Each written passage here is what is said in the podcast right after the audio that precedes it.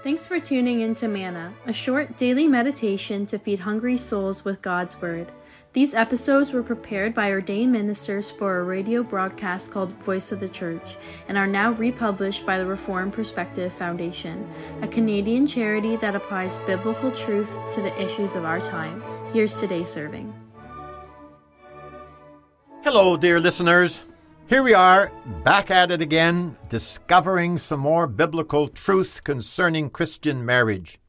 I've borrowed the title from a book written some years ago by Dr. James H. Olthuis with the title I Pledge You My Troth. Olthuis was a senior member of the Institute for Christian Studies in Toronto from 1968 to 2004, and he continues to hold an emeritus position there today. Olthuis's book has many excellent things to say about the biblical covenantal understanding of courtship, marriage, and friendship. Among other things, he describes marriage as a partnership of troth. He looks to the Old Testament, especially to the prophecies of Hosea chapter 2, where the Lord promises that despite the sins of his people, and I quote from Hosea 2 19 and 20, I will betroth you to me forever.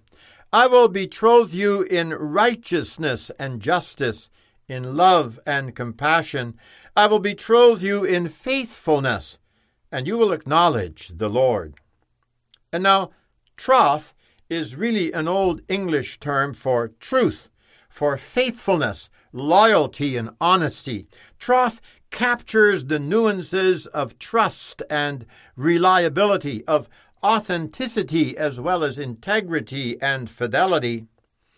In a marriage, a man and a woman face each other, and before God, witnesses, family, and friends, they say in effect, I pledge you my troth.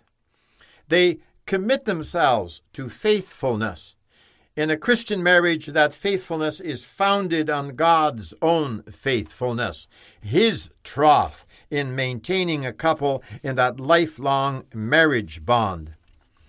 Commitment, uh, says a certain R.E. Hawkins in his book Strengthening Marital Intimacy, is a surrender of personal pleasure and comfort. It demands that each desires to pursue the best for each other and guard all actions in the light of that commitment.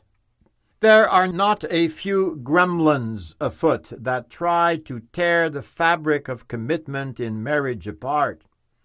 Selfishness and egoism are two of those gremlins.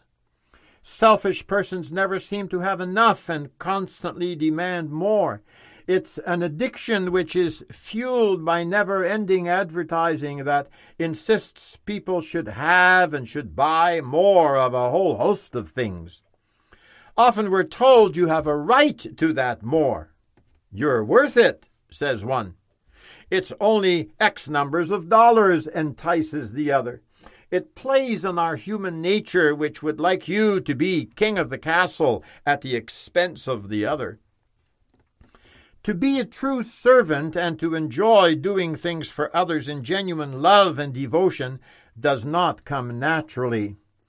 Remarkable, isn't it, that Jesus Christ, who ruled the universe with the Father, humbled himself and took the form of a servant, even a slave, in becoming man. Now, the Bible says, and I'm thinking of what the apostle Paul writes in 1 Corinthians chapter 2, that we, that is, sincere Christians, have the mind of Christ. And surely this means that rather than letting one's sinful nature, that which older Bible translations called man's flesh, have the upper hand, true Christians are led by the Holy Spirit. For that Spirit wants to live inside of those who belong to Jesus Christ. Following the Master, that means the couple in marriage will serve each other in humility, considering the other person better than oneself. While selfishness is as ugly as an oyster, sorry about that, scallop lovers, humility is as beautiful as the wedding ring on your hand. A great big roadblock that stands in the way of carrying out one's commitment in marriage is an unwillingness and a failure to forgive. Yet that's exactly what God requires, and not just the Apostle Paul, when he says in Ephesians 4, verse 32, Be kind and compassionate to one another, forgiving each other, just as in Christ God forgave you. Holding grudges destroys intimacy. A mindset that always comes back to one's marriage partner with, You always do that, and proceeds with a recitation of the wife's or husband's past wrongs is a fearful detriment to happiness and commitment in marriage. It can ruin a marriage. You really can't say you've forgiven the other if you allow what the other person has done to determine your response to him or her. The Bible says that love covers a multitude of sins. Furthermore, only consider the volume of our sins that the Lord Jesus Christ is willing to cover with his blood on Calvary's cross. And this surely should make us more than willing to forgive the wrongs of one's wife or husband quickly and sincerely. One could go on to make a comprehensive list of all the clouds that can arise even on a marriage that was joined in the sunshine of genuine love. There's a terrible pit called unfaithfulness or adultery that can break up a marriage, especially when it is repeated and unresolved. True, it is that when Christians fall into the trap of unfaithfulness, even that can be resolved, forgiven, so that reconciliation results. And that's due to the amazing grace of God. Yet, it will require that both parties, especially if both are guilty, to recommit themselves day by day, committing themselves day by day, if not hour by hour, to God's norms of faithfulness and that basis of trust which is spelled L O V E. Often things go wrong and lead to dissatisfaction with one's spouse when no quality time is taken to communicate and spend time with each other. Quality time, especially with prayer and scripture reading, are essential elements in which to focus on the Lord and His good counsel. We live in an egalitarian age which would erase any and all distinctions between men and women. Does the Bible speak about roles of husband and wife as the Lord has designed it? Ah, but these need to be changed, reversed even. Even such an astute scholar as Dr. Olthuis, in his book of his that we mentioned, doesn't want to think at all of authority and leadership when the Bible says the husband is the head of his wife. Another area of discontent that can threaten to break things apart in marriage is different and conflicting views on. I'm sorry. Another area of discontent that can threaten to break things apart in marriage is different and conflicting views on money management.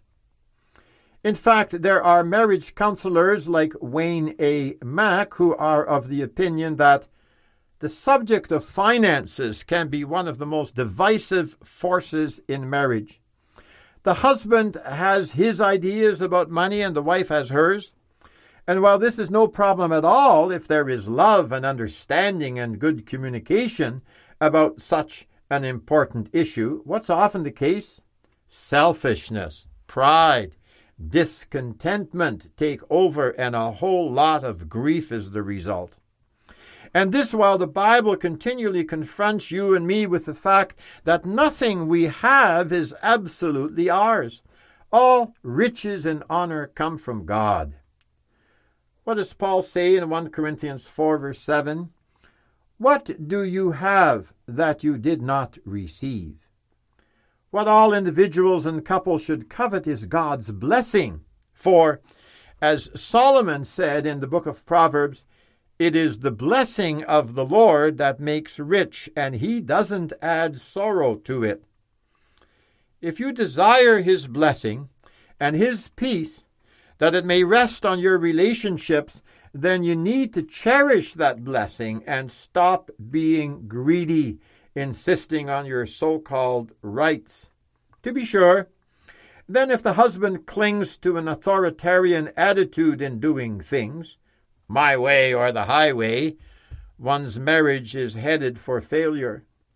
And if the wife does not cherish his leadership and fails to submit to her husband in everything, that is, everything that is good and right and serves the awesome God, then disaster threatens as well. Now, it is one thing to pledge each other one's troth. To be faithful to the promises we made, however, is another thing. Yet, this faithfulness is what the Lord wants to see and to bless in my marriage and in yours. For this, Christ Jesus laid down his life, that rescued from arrogance, violence, sin, and evil, we might embrace his faithfulness and love.